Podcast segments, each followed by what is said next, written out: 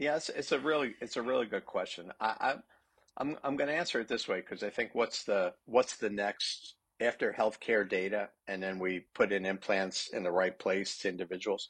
What's the next after that?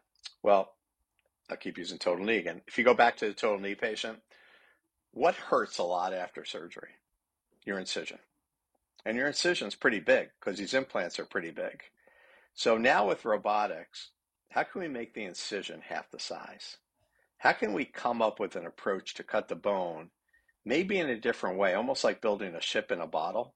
How can we do that? Maybe with a robot, maybe with orbital burrs or things that expand, or maybe laser cutting or water cut, jet cutting bone. Maybe now we could use technologies not just to say, hey, we cut the bone better, but if we could go an incision half the size, think about this. You'll have less pain postoperatively. You'll heal faster.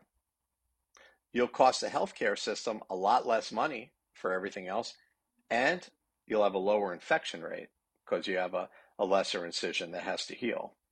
If we could start looking at everything from total shoulder incisions, total hip incisions, back lumbar spine incisions, there there's so many remarkable things that you can make a difference. I think now it's not about the implant shape itself. It's not about where it goes in the patient.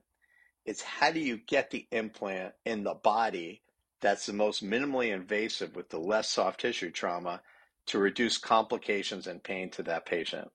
That's the next, it may take five and 10 years for us to figure that out.